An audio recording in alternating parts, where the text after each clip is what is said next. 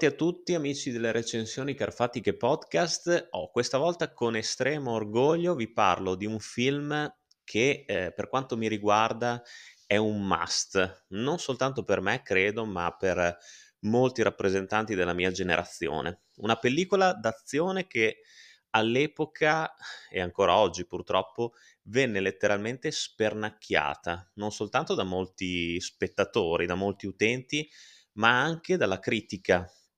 dallo stesso Roger Ebert che mh, mhmm, non so quante stelle gli assegnò, vabbè non me ne frega una cippa, perché poi Roger Ebert secondo me è sempre stato un critico di sto cazzo, spero che non ascolti il mio podcast, ma eh, dubito che lo farà mai e quindi posso dire ciò che voglio, però il film in questione secondo me è veramente carino, sicuramente figlio dei suoi tempi, ma chi se ne frega, l'ho rivisto recentemente per fare questa registrazione e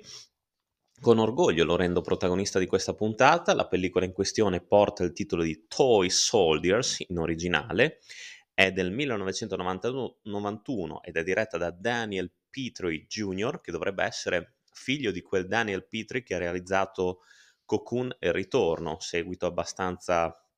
impalpabile del capolavoro di Ron Howard. E il titolo italiano invece è Scuola di eroi. Allora, Scuola di eroi, mm, in tanti avranno già drizzato le antenne, tanti ragazzi degli anni 80 e 90 che comunque l'hanno visto e secondo me ne hanno goduto della visione. Era un tempo in cui i film action, con trame anche abbastanza basilari, anche abbastanza eh, insomma semplici, spopolavano. Eh, naturalmente gli eroi del cinema d'azione avevano dato il via, Stallone, Schwarzenegger, Bruce Willis si stava affacciando in quel momento nel panorama mondiale, diciamo, oltre che statunitense, però ecco, andavano anche abbastanza bene i film, chiamiamoli di serie B, ma comunque con una struttura secondo me molto valida, che eh, riproponevano insomma tematiche action, però i protagonisti qui erano curiosamente e secondo me originalmente anche ehm, affidati a dei ragazzi più giovani, a degli adolescenti in questo caso. Poi è chiaro che eh, ci sono stati dei, dei, film anche interpretati da, da ragazzi in tono più commedia, basti citare per esempio i Goonies. Però ecco, Scuola di Eroi secondo me merita di essere ricordato, a parte che per molti è diventato un cult nel tempo. Ripeto, a tantissimi non è piaciuto, ma francamente non ne vedo le motivazioni, perché comunque, ripeto, la sceneggiatura è solida. Tra l'altro ehm, ho scoperto solo recentemente che è stato tratto da un romanzo di un certo William P. Kennedy, e secondo me ci sono tutti gli ingredienti, fra l'altro anche mescolati molto bene, eh, per renderlo un film assolutamente godibile e dal ritmo sempre costante. Nel senso che l'azione eh, si svolge in una scuola superiore, eh, praticamente in un college che è riservato ai rampolli dell'elite americana, ragazzi abbastanza indisciplinati, insofferenti alle regole della scuola che mh, insomma si cerca di eh, mettere sulla retta via e di diplomare.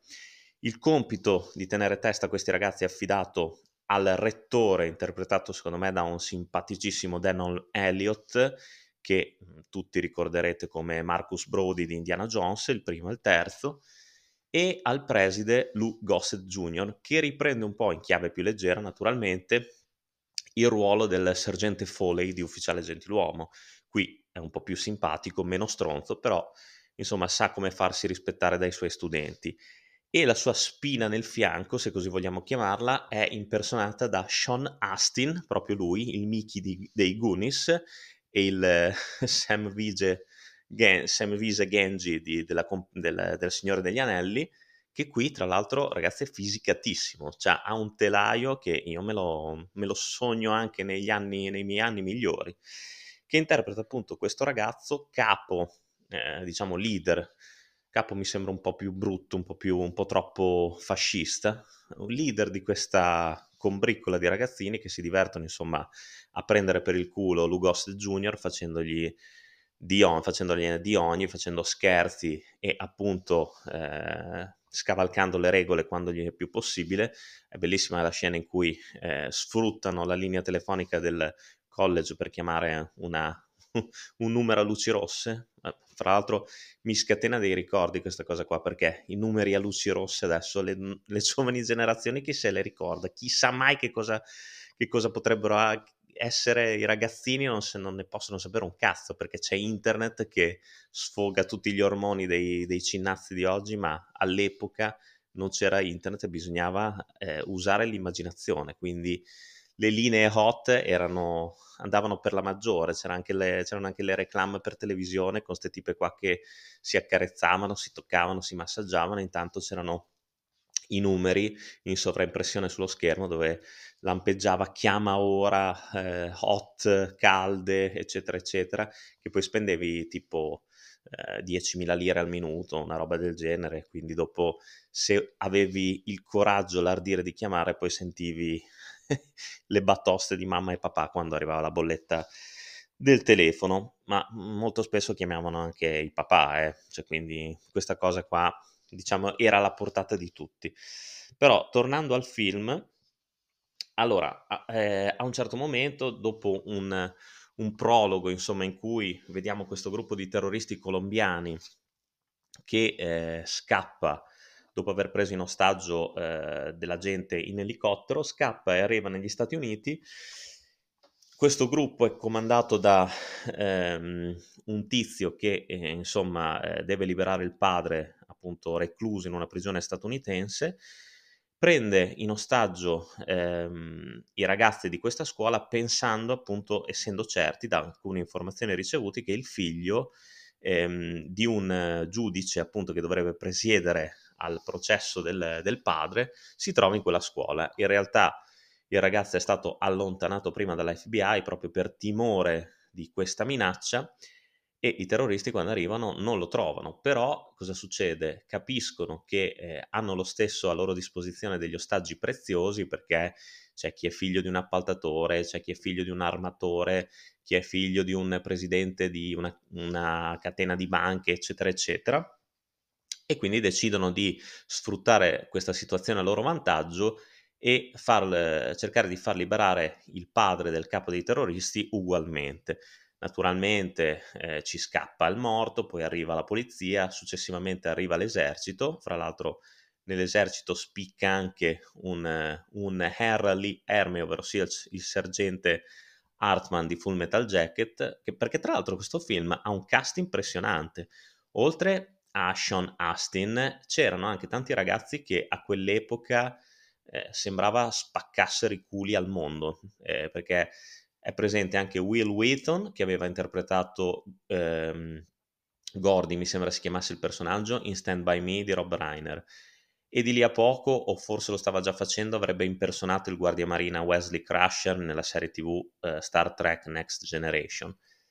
Poi mh, era presente anche Keith Coogan che aveva interpretato il carinissimo film di Chris Columbus eh, Tutto quella notte, eh, Adventures in Babysitting con una strepitosa Elis- Elizabeth Shue. E, insomma, c'erano dei volti che all'epoca, negli anni 90, erano notissimi, soprattutto eh, per quanto riguarda il cinema teen, il cinema giovanile. Poi, a parte Sean Astin, la maggior parte andò praticamente, credo, a fare i camerieri nella retrobottega di McDonald's, però questa è un'altra storia, ovviamente. E, ehm, spetterà appunto dopo ovviamente un comprensibile disorientamento iniziale e la paura per situazioni di questo genere a, un, a questo gruppo di ragazzi eh, cappeggiati appunto da Sean Astin risolvere la situazione e cercare di aiutare le forze speciali, i soldati, a irrompere nella scuola per annientare il comando di, di criminali. Il film è tutto qui, cioè, non è né più né meno di altre storie già praticamente raccontate e messe sulla scena dal cinema statunitense. Però, secondo me, il film ha una propria dignità e una propria personalità che, per quanto mi riguarda, è anche molto solida. Aiutate sicuramente dalle musiche di Robert Falk, che non è che siano tutto questo granché, ma certamente contribuiscono a mantenere alto il tono della pellicola. Scene d'azione ce ne sono tantissime e però sono tutte girate bene e sono rese ancora meglio da un montaggio che secondo me non fa una grinza. Mm, che comunque non spezza la, la narrazione, soprattutto non smorza la, la tensione. Quindi la storia procede bene. Chiaramente, ripeto, questo film è figlio dei suoi tempi e visto oggi risulta abbastanza prevedibile, però, però, però neanche troppo, secondo me, in verità, perché ci sono dei risvolti che potrebbero essere anche mh, abbastanza sorprendenti, perché comunque non vi voglio spoilerare niente, ma c'è un, in particolare un colpo di scena che, allora, vabbè, la prima volta non me lo sarei sicuramente aspettato, però secondo me anche per chi non ha mai visto questa pellicola, anche vedendola adesso c'è una scena che non vi aspettereste, almeno per quanto mi riguarda, poi magari mi sbaglio, però se avete visto il film correggetemi eh, oppure confermate quello che sto dicendo. Ripeto, neanche la regia di Daniel Petrie Jr. non è che sia eh, estremamente eh, virtuosistica o dinamica, però fa il suo, fa il suo mestiere. Ci troviamo davanti sicuramente a un artigiano della settima arte che prende una sceneggiatura sicuramente solida e ne fa una pellicola d'azione a tutti gli effetti estremamente, lo ripeto, godibile che, eh, lo ripeto ancora, è figlia degli anni 90, ma che anche vista oggi non ha, secondo me, nulla di cui vergognarsi. Gli attori, sia i giovani che gli adulti, se la cavano molto molto bene. Lou Gossett Jr. assolutamente non sfigura nella parte del preside che deve avere a che fare con questo gruppo di ragazzi, così come non sfigura Denon Elliott e anche i cattivi secondo me sono sicuramente stereotipati, sicuramente molto basici, però il loro leader Andrew Divoff, attore enormemente a quel tempo impiegato nelle pellicole horror, come per esempio Wishmaster, il primo capitolo mi viene da dire, è, eh, secondo me funziona, è un cattivo che funziona, spietato ma quanto basta. Eh, e la cosa interessante di Scuola di Eroi è che è vero che c'è del sangue, però il tutto è, ehm, diciamo, adattato per gli spettatori della mhmm, più giovani, per i ragazzi, per i bambini, per gli adolescenti, insomma, quindi non è che ci sia questa grandissima violenza. È chiaro che non deve essere visto da, da bambini di 3-4 anni, che cazzo di discorsi, però un adolescente se lo può godere appieno senza rimanerne scioccato, se così si può se si può usare questo aggettivo per descrivere questo film, ma ripeto, ci sono delle scene d'azione, di violenza estremamente mh, all'acqua di rose, secondo me. Però ecco, non, non stonano neanche con il tono generale del film. Poi, se mi dite che ci sono diverse ingenuità, allora posso essere d'accordo con voi. Prima fra tutte è che l'esercito, appunto, creda eh, alla competenza di questi ragazzi, di questi studenti e addirittura abbia bisogno del loro aiuto per conoscere la struttura della scuola e per irrompere, cioè una roba così non esisterebbe mai al mondo, secondo me, l'esercito americano che prende disposizioni da un gruppo di studenti, ma tra l'altro studenti indisciplinati, studenti che hanno, sono stati espulsi da varie scuole, studenti che non hanno proprio un curriculum ragguardevole. E poi sì, è ingenua la scena che i terroristi fanno la conta ogni ora e però lasciano uscire tutti gli studenti nel, nel pratone, nel campus. Poi è vero che li, li sorvegliano dai tetti, ma secondo me anche sta roba qua non avrebbe alcun senso, soprattutto se trasposta al giorno d'oggi. E fa un po' scappare da ridere, di questo mi rendo conto, anche perché comunque, cioè voglio dire, è meglio, li controlli meglio se li tieni tutti in un'aula, non un'aula ma- magna, in una sala mensa o che so io. E poi vabbè c'è anche la questione del fatto che comunque anche gli studenti stessi sembrano non avere poi così tanta paura della situazione che dovrebbe degenerare um, ora dopo ora. Quindi vabbè, queste cose qua fanno un po' sorridere, però ripeto, non smorzano secondo me il tono del film che eh, ha una sua credibilità nel, nel, complesso, secondo me. Quindi un'ora e mezza, quasi due, se non vado errato, che si segue benissimo. Ed è un film che, eh, ripeto, eh, al giorno d'oggi può risultare prevedibile, ma secondo me è una visione molto divertente, di puro intrattenimento, con eh, degli attori che fanno il loro e lo fanno anche bene. Fra l'altro, credo che tutti i protagonisti fossero stati nominati per non so quale premio riservato ai giovani attori. Poi mh, fu una categoria che venne vinta in maniera praticamente totale da un altro film che eh, venne distribuito quell'anno che era Boys in the Hood, mi sembra, premiando appunto il tono più drammatico, il tono più realistico di quella pellicola.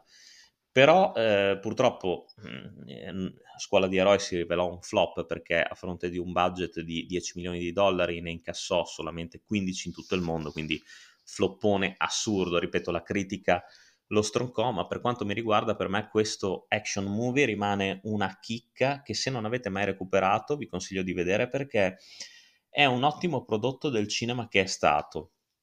Ed è un tipo di cinema che, come dico sempre con Yussin degenerando,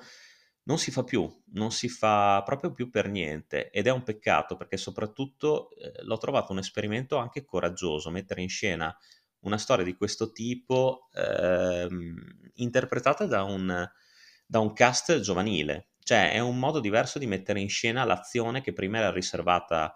all'eroe singolo, muscolare, tro- tormentato, sicuramente molto più violento, un genere di film estremamente più sanguinoso, se così vogliamo definirlo, a fronte invece di una pellicola come questa che eh, è, ripeto, di intrattenimento e mantiene quello che promette sin dall'inizio, sin dalle prime, dalle prime battute. Comunque c'è anche una sorta di tono ironico che permea tutta la pellicola. Eh, ripeto, eh, doppiaggio italiano secondo me a bomba perché ci sono le voci più grandi di quel periodo, c'è lo stesso Pino Locchi che doppia il coordinatore delle operazioni del, del, dell'esercito, poi abbiamo Renato Mori, abbiamo Michele Gammino che presta la voce a Lugos Junior, Fabrizio Manfredi che doppia eh, Sean Astin, insomma mh, mm, Alessandro Rossi che presta la voce ad Andrew Divoff, il capo dei cattivi, quindi insomma ci sono secondo me tutte le carte in regola per eh, a ragione considerare Scuola di Eroi un vero e proprio cult di genere. Ripeto, guardatelo se non l'avete mai visto perché è un film che sicuramente vi sorprenderà. Purtroppo non ho idea di dove possiate trovarlo. Io la mia copia in DVD ce l'ho e la custodisco gelosamente, per cui non ve la presto. Ma insomma, eh, l'appassionato di cinema, l'appassionato anche di queste pellicole, deve anche eh, farsi un pochino il mazzo per tentare di recuperarlo. Poi sicuramente in rete si trova e lo potete scaricare senza problemi. Eh. Se volete in via privata vi do anche il sito però insomma, secondo me potrebbe essere anche, esagero a dirlo, un film che vale la pena collezionare, perché no? Perché comunque, ehm, ripeto, è un gioiellino anni 90 fatto con mestiere, diciamo così, non troppo, ma fatto con mestiere, ed è un film che mh, è anche piacevole guardare di tanto in tanto. Quindi, Scuola di Eroi, appunto, protagonista di questa puntata podcast delle recensioni carfatiche, avevo voglia di parlarvene, ve ne ho parlato bene, spero di avervi invogliato alla visione. Io vi do l'appuntamento alla prossima recensione carfatica podcast, come sempre, lunga vita al cinema e un abbraccio dal vostro Carfa.